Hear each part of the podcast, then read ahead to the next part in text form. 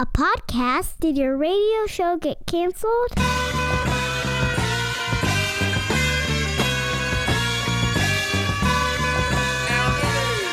Fire, fire, fire. Low down and filthy, but the discipline is on point. Schooled myself, made my own dojo. A cold flow with the whole dose of soul. Maintain composure, even in theory. An anomaly properties. This week on the Pete the Planner Show, we answer your financial questions. Why? Well, I don't know anything about home and gardening. This week on the show, uh, we've got three distinct questions. Of course, the biggest waste of money of the week. Two, our first question is more of a investment question from a lady named Marilyn. She left her phone number. Marilyn, I'm married. Uh, oh, hi, Nicole. Oh, hi, Pete. How are you? I'm doing well. How are you? I just noticed the laughter. Your mic is on. A little giggle. Thanks. Speaking of, since this is an investment question, can you call our good friend lead concierge at your money line, Damian Dunn, to help me answer this question? Because I just don't feel like I have the courage to answer it myself. Yeah, give me one All right, you find him, and I'll set this up. This, this, uh, by the way, if you ever want to email us, do so. Ask Pete, all one word. Ask Pete at PeteThePlanner.com. Ask Pete at PeteThePlanner.com. Uh, Marilyn emailed me an investment question. Nicole, by any chance, do you have Damian on? I do. I got him here Hey, buddy. you. Hey Pete, how are you? I'm excellent. Uh, Damian Dunn, of course, is a CFP, the lead concierge at your money line. Uh, hello, uh, Damian. Here's the question for you. Help me out. Uh, this is from Maryland. Uh, my financial planner has my portfolio invested the following way cash and cash investments, 4.3%, fixed income, 14.2%, equities, 81%, other assets, 0.5%. I am 80 years old and afraid of an adjustment like 2008. How should my portfolio be divided for my age? Value is a little under $1 million. Thanks for any help. Marilyn, Damian, initial thoughts. Uh, for your typical 80 year old, that seems like a pretty aggressive portfolio. Right? Right? Yeah. Is okay. So now there uh, rules of thumb are can be messy, as you and I know in the investment world and any other world for that matter. What was the old one? You take your age, you subtract it from a hundred, and then the remainder is how much you should have in bonds. Have you ever heard that one?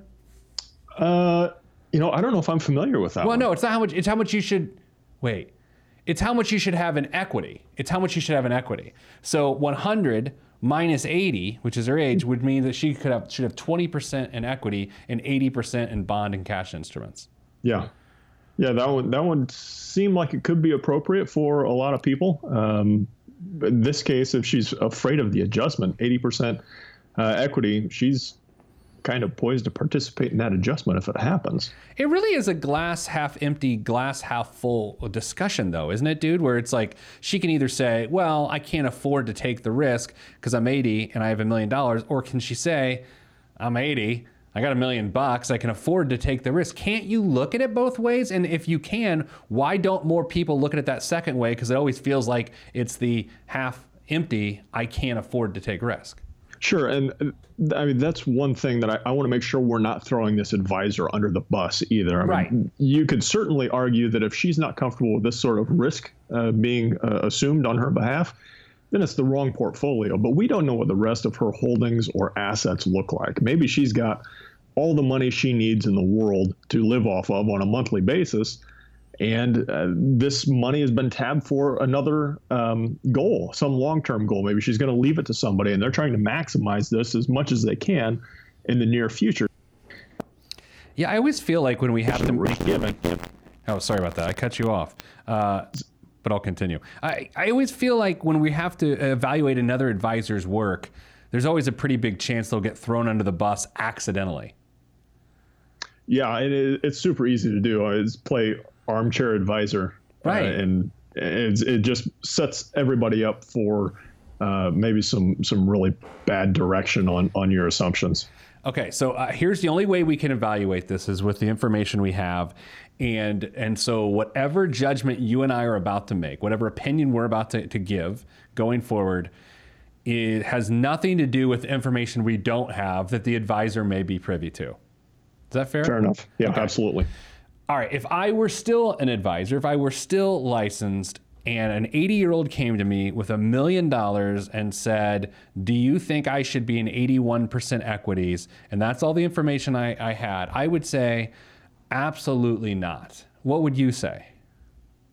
I'd want to make sure we have a really good conversation before I say, yeah, this is an appropriate portfolio allocation for you. But uh, out of hand, no, I'd say 81% is, is way high. Because if, okay, so you know, classic investment management, financial planning stuff, when, when you always ask a client, what's your investment objective? You know, the classics, capital appreciation, uh, you know, growth in income, uh, tax advantage, liquidity, all, these sorts of things. She says, "I'm afraid of an another uh, of an adjustment like we had in 2008." Damian, when you hear that, what do you view her objective to be? Capital preservation?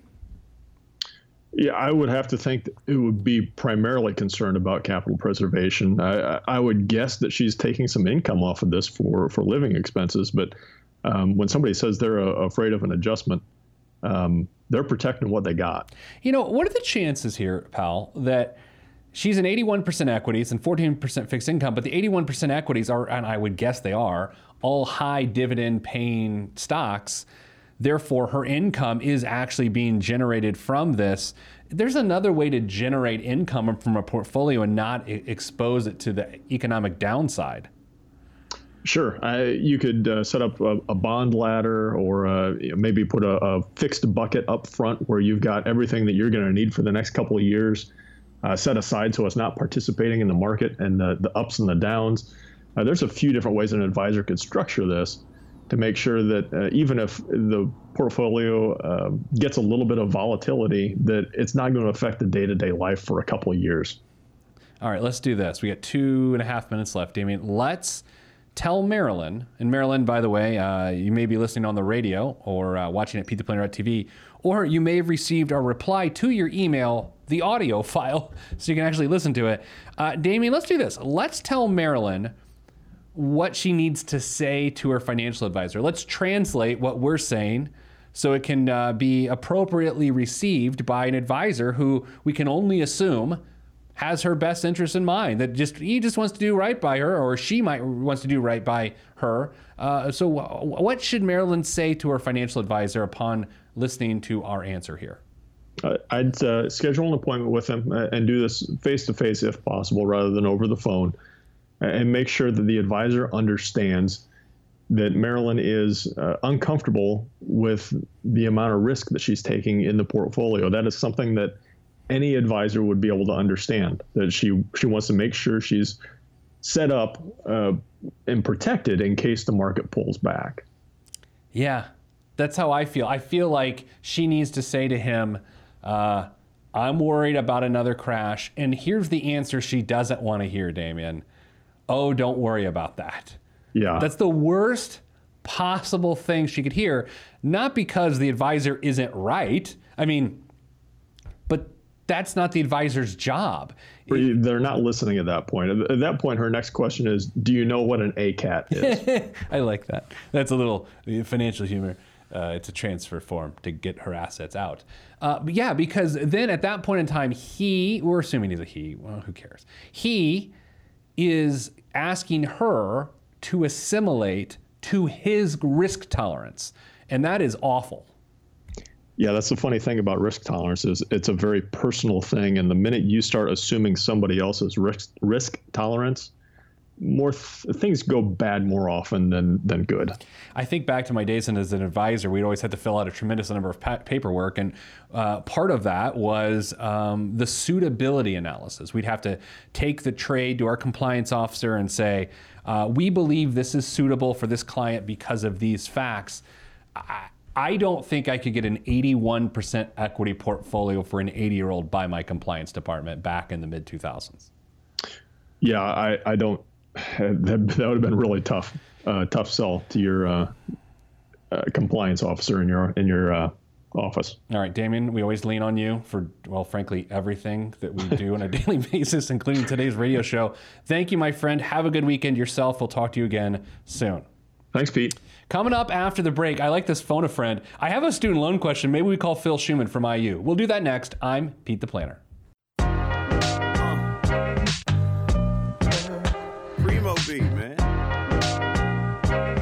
one go. Man, sound good to me. Uh, uh, I never question the right any man to voice his opinion strongly as any can. But then again, many men are citizens of their own little world, so they ain't really fitting in. I'm in the background blending in, camouflaged by the scenery, but I'm a champion. Revamp the camp again. We're back on the Pete the Planner show. For some reason today, I've decided to just uh, get the experts on the phone. Not that I'm not an expert, I know a thing or two, but why not have the best possible answer? Not just a really good answer, but the best possible answer. I had a student loan question, and I'd been texting with my friend uh, Phil Schuman, who's the director of financial literacy at Indiana University earlier in the day.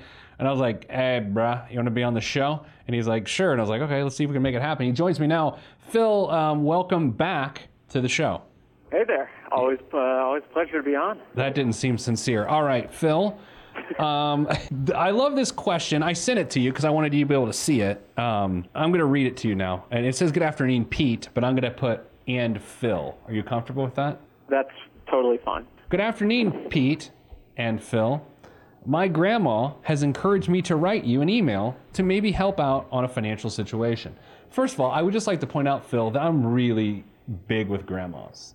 Like you personally are good with grandmas, because so am I. For some reason, they're just they love me. I feel like grandmas love us. They don't find us to be like predatory in nature or weird. Maybe maybe they like weird. I don't know. I don't I don't know if they like weird or not. What I know is that growing up, my grandma always made me feel like Superman. Yeah. Because anytime oh. I would lift up a recycling bin full of aluminum cans, she'd be so impressed. You know, first of all, that is a very sweet story that I actually I almost teared up because I like thinking of, of grandmas.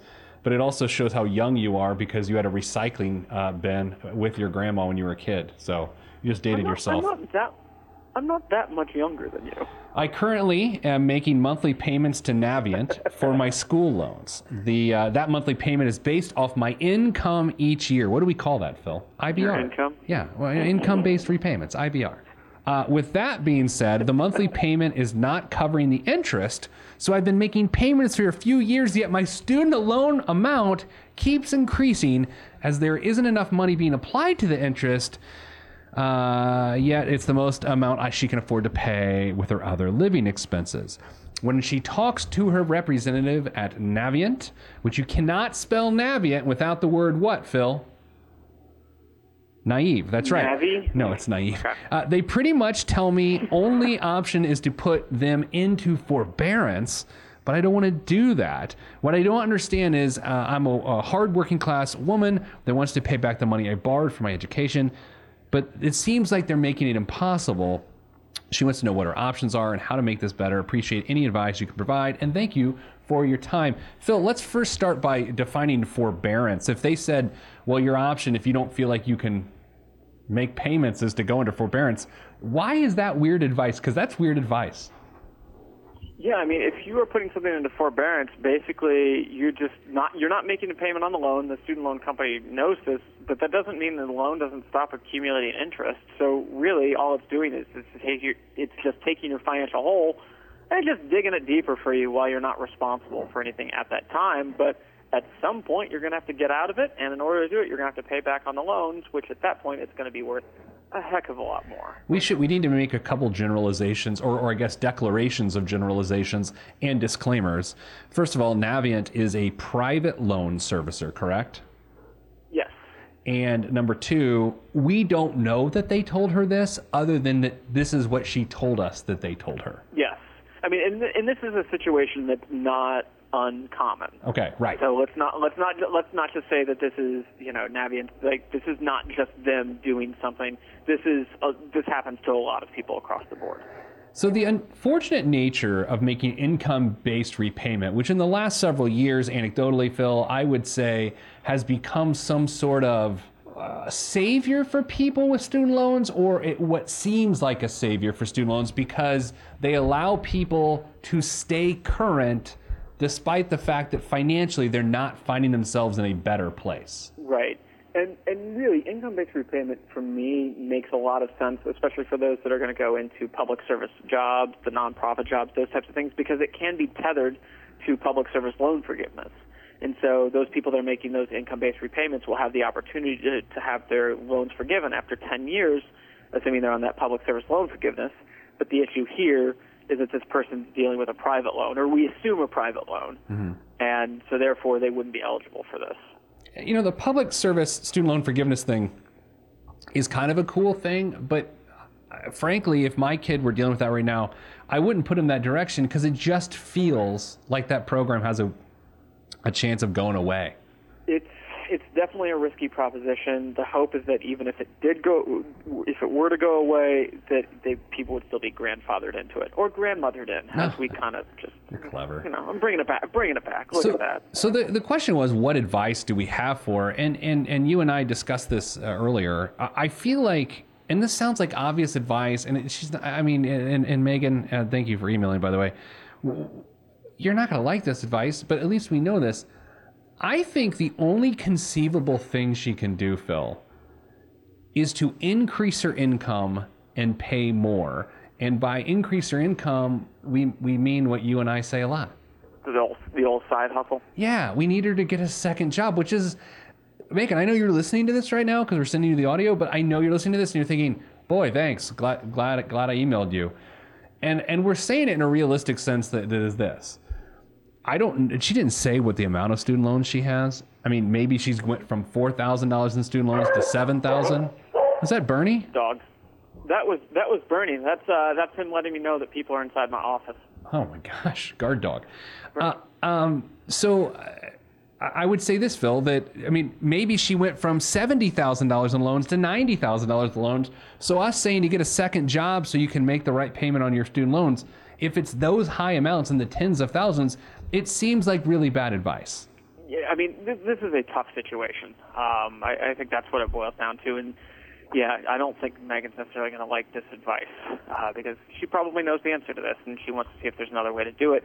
The only thing I can see, you know, unless there's some information we're missing here, unless somehow she has a public loan uh, that's allowed her to get into this situation, uh, you know, she's pretty much she's pretty much exhausted all the options she can, and it's just increase income. I mean, could she do some consolidation? But I mean, that's going to help with the interest rate. But to, based on the fact that she's doing income-based repayment, her payment would go up significantly, and that's a payment that we don't believe she can afford.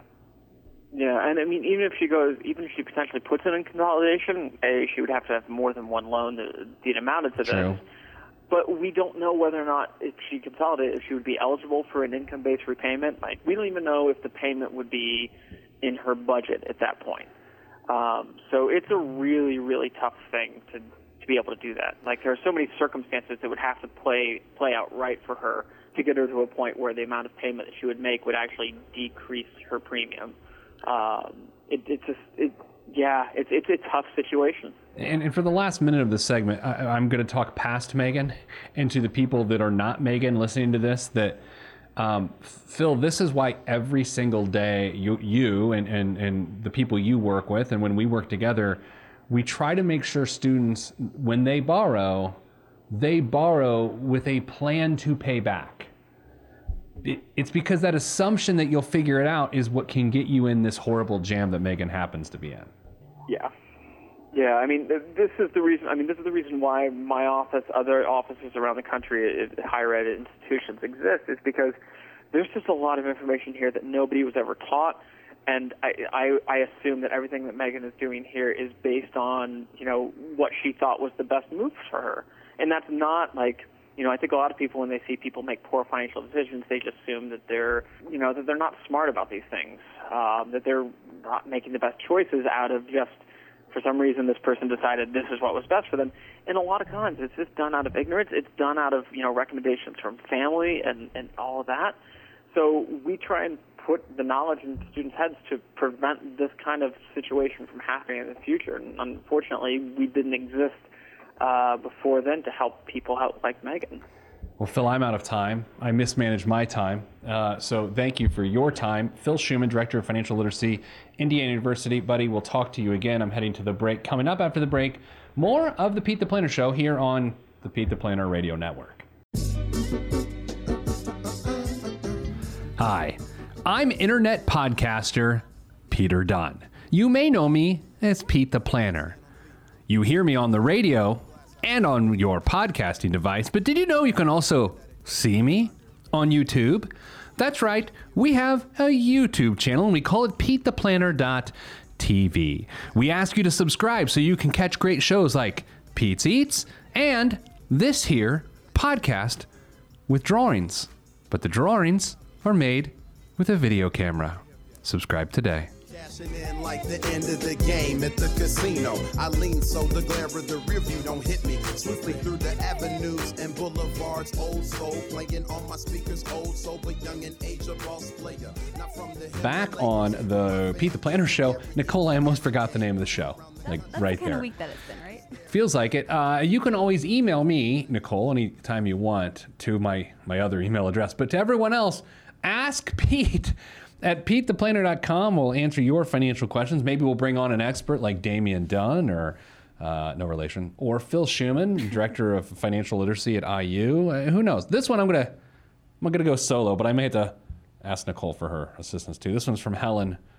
Nicole, this is sort of a I don't know. Let's just I'll just put it out there and then we'll get at it. Okay? I don't. Yeah. Wow. go. Okay. My heart breaks for people who had no one suggest to them that trying to live on social security benefits after 65 is not is just isn't possible. Then my heart breaks even more when I see our government rush in and throw money at anyone who is smart enough to be able to milk the system. I have a rental.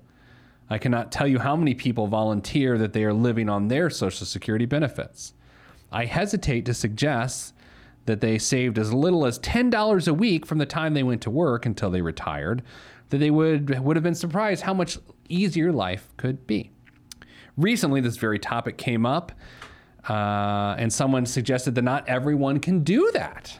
I like my inflection there. Yes. When I asked her to continue with her statement, how did how do you do that? By the way, like Right. uh, you know what? Actually, uh, Nicole, here's we're gonna do a role play. Okay. I want you to say not everyone can not say not everyone can do that. Not everyone can do that. Continue with your statement. Me? Well, that's that's how it played out, right? Oh. yeah, right. Anyway, she suggested that trying to live on low wages was hard.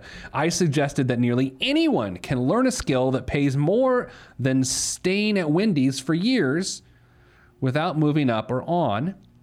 My church has a food pantry.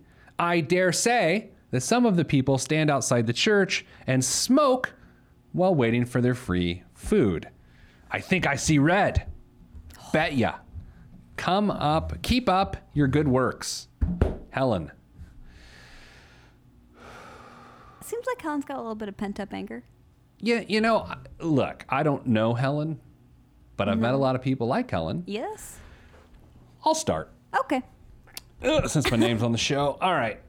But she almost forgot it. Thought I almost forgot the name of the show and my name, apparently. What a plot twist. Okay.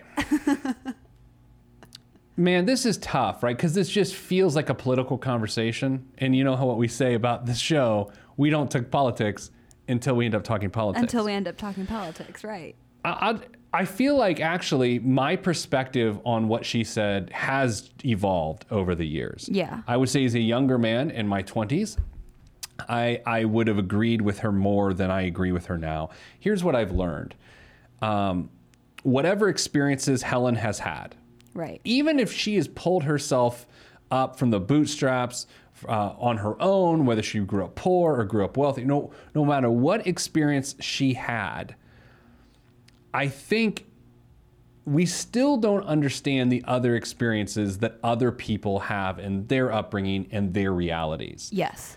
And, and I think that's where the generalization of someone who's standing in the line smoking at a food pantry that makes someone angry. Now, Helen, I'm not being intolerant of your view. In fact, I'm I I appreciate your view. I I, I disagree with it. That doesn't mean I dislike you, right? Like I, I just disagree. Right. Here's why I disagree.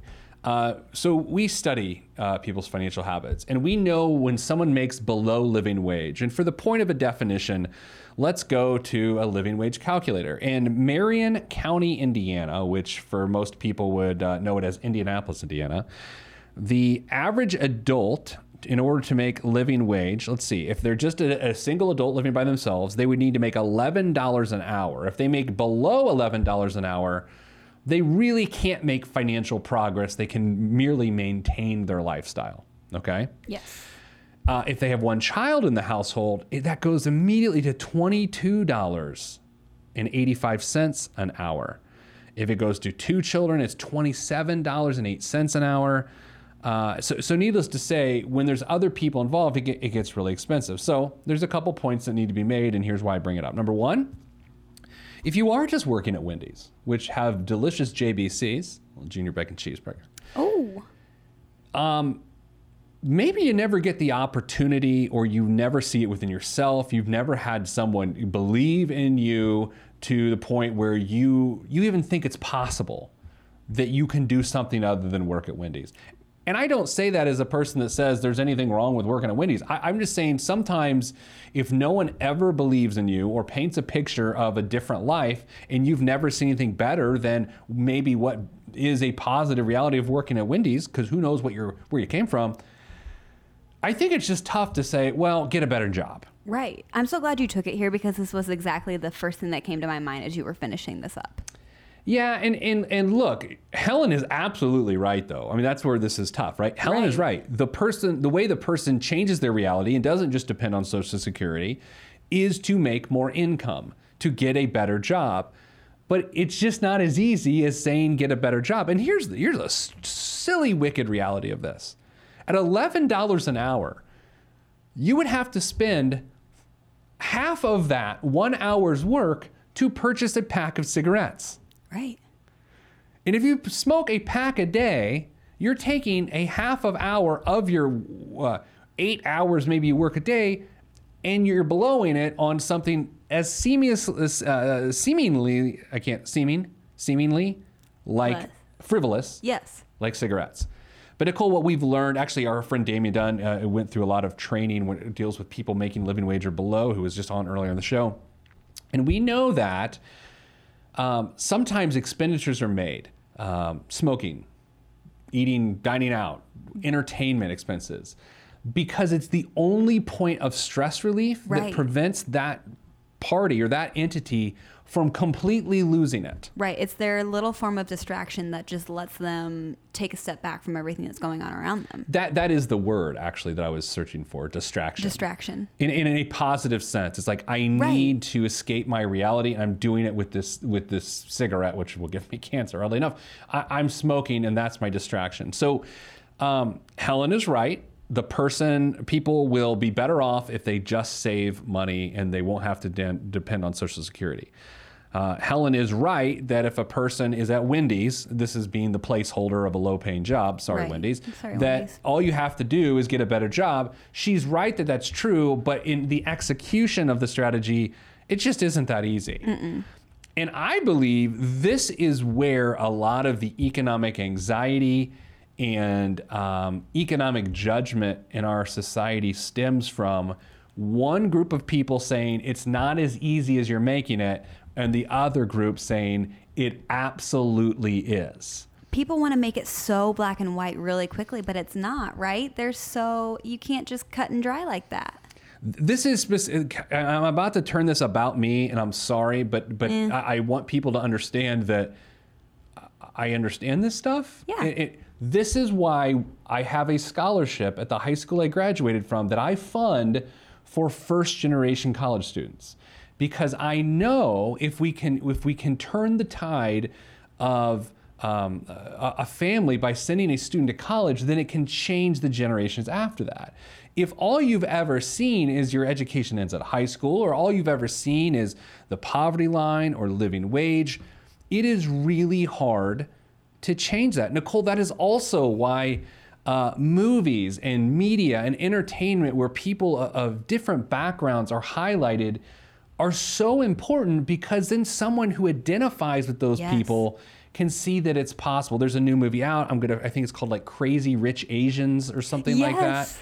That is like one of the first Hollywood movies featuring two Asian leads. Right. This movie is it's just out right now. It looks really funny, but I think the important element of that is You just don't see a lot of that. But now some kid is going to see it and say, you know what? I want to be a leading man in a Hollywood film. Then some kid that never saw an Asian actor do that. Right. It's that Right. whole, just that one vision of it's possible.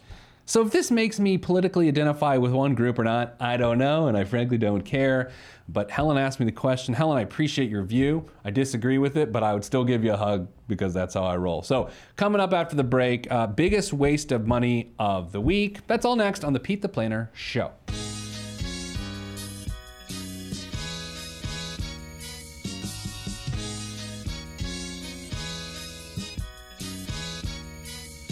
Day living through the peace of my soul, I remain whole, even in the middle of the pain. Even though my life has the rain, I still remain sane. Writing and creating for my life, and my pen is my sword given by the Lord, and I use it to fight the tides of restriction. Sometimes I'm conflicted, find myself looking at the trees too much and can't see the forest. Enemy shall inherit the earth, and I want to inherit something, something other than the high blood pressure and diabetes. So work is what I gotta do. Stay true to my enemy and water the trees that I sing from and look out for the lumberjacks. Running with the gale force wind at my back. Swift and enduring, I remain calm. Swift and enduring, I remain calm. Swift and enduring, I remain calm. Back on the Pete the Planner show, I am the aforementioned Pete the Planner. It's uh, elbow wound week here at the Pete the Planner headquarters. Randomly throughout the week, I look down on Monday, my I have a wound on my elbow. I was like, I don't know how I got there. Look down Tuesday, later in the day, the other elbow now has a wound. What? Do you have like? I have no idea. I think I have tigers in my sleeves. I was gonna say, or I was gonna go with little elves that were chewing on your Sleeve elbows, tigers but is my best guess. Uh, Nicole, it's time for biggest waste of money of the week. We've got my two favorite. items, which we now have two items this year. Do you want high-end expensive item that that should be kind of expensive but not as expensive as it is, or do you want high-end item that should not near be nearly as expensive as it is? I think I just said the same thing.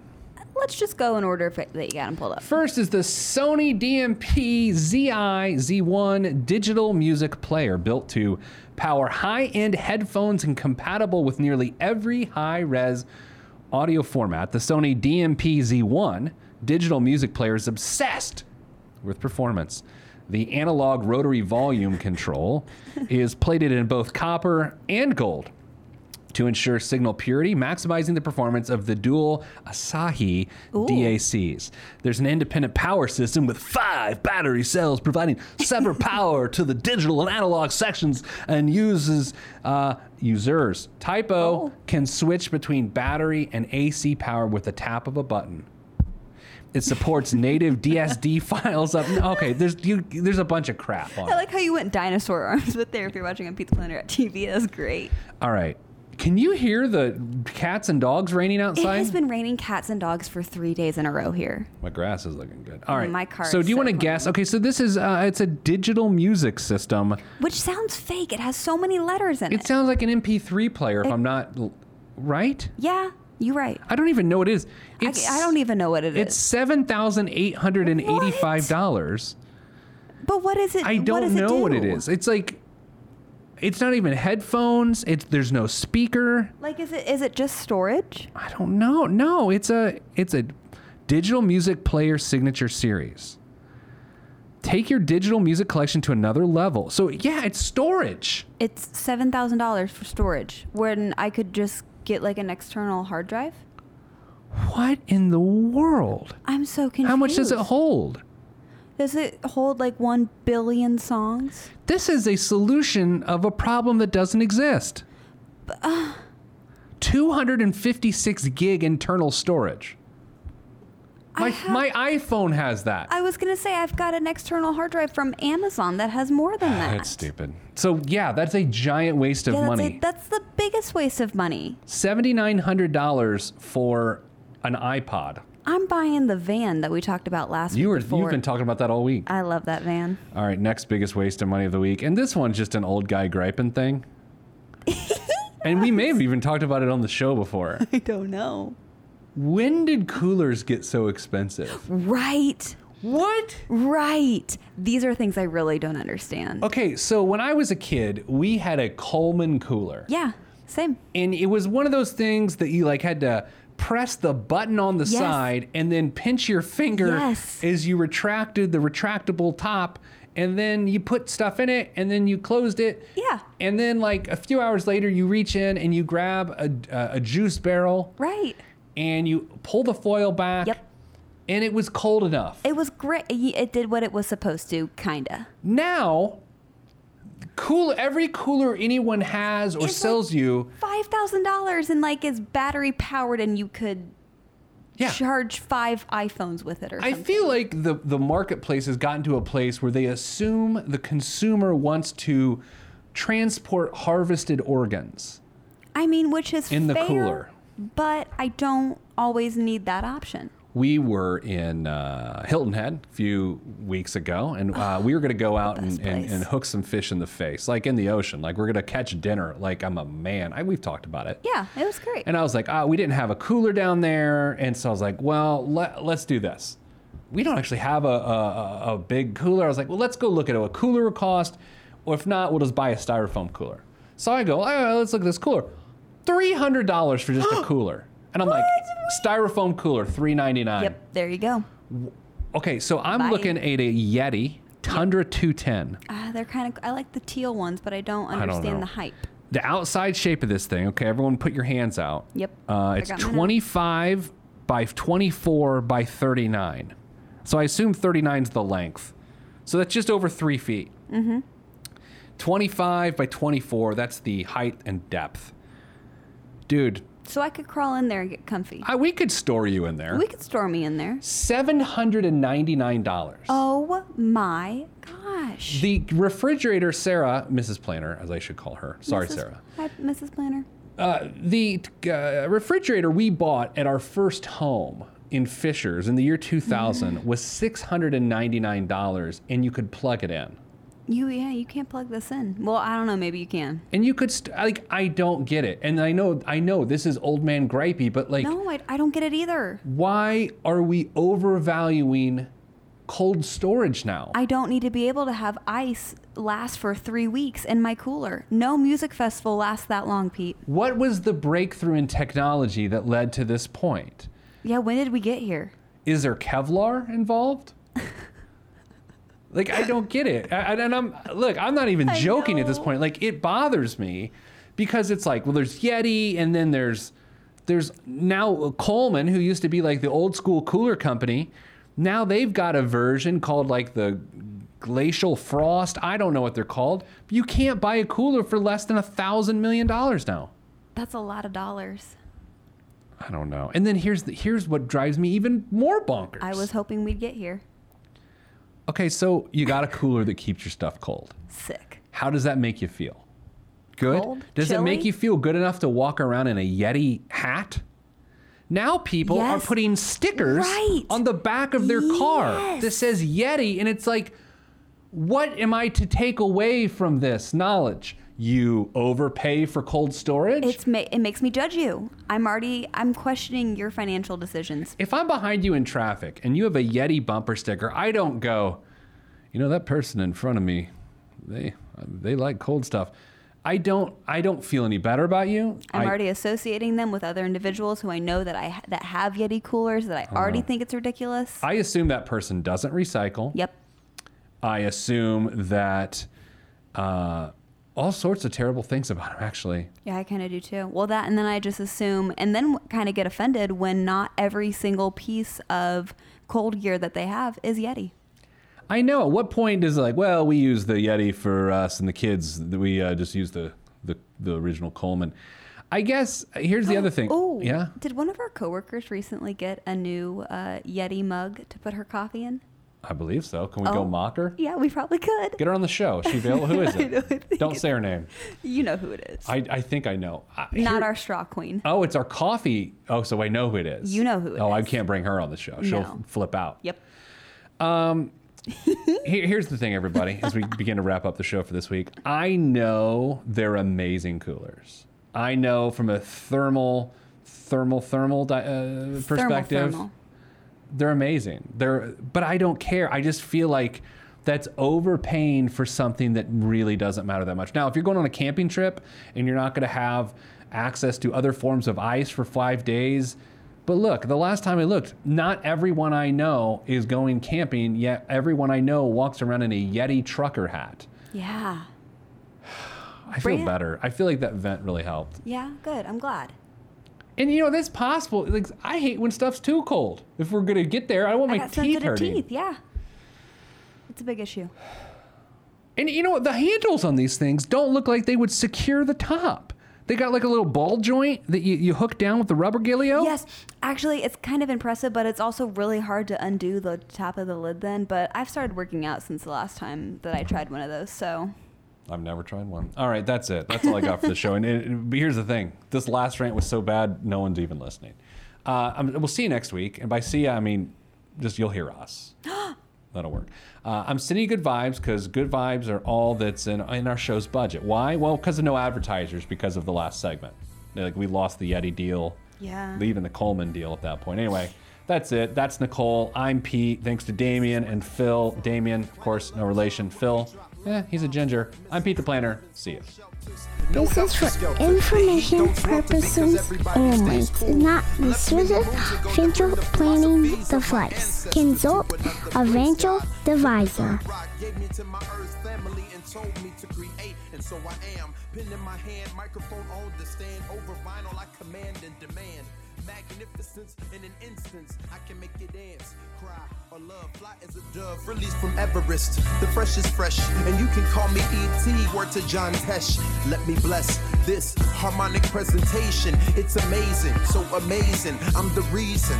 Uh, Salutations, I bring you love, trying greetings from a faraway land. I am the sole controller. Put the remote down and let me take control. You're now a part of my zone, so enjoy yourself. Love Tron can restore your health. I bring you greetings, uh, salutations. How you doing? And is that how y'all say it? The tinkling of the keys is an homage to the little, little star. I sojourn over poetic descriptions of sound and travel to my other world. Out of this world, spaceship on my arm took me home, fueled by the ink and the megabytes and the hypertext transfer protocol, stronger than the Skynet and the Terminator. I push faders into warp speed, glide with ease, creating a breeze they call a black hole. Event horizon, no rear view concerns. This I adjourn, and beats I burn, I burn, I burn, I burn. This I adjourn, and beats I burn, I burn, I burn. Salutations, I bring you love, trying greetings from a faraway land. I am the sole controller. Put the remote down and let me take control. You're now a part of my zone, so enjoy yourself. Love Tron can restore your health. I bring you greetings, uh, salutations. How you doing? And is that how y'all say it?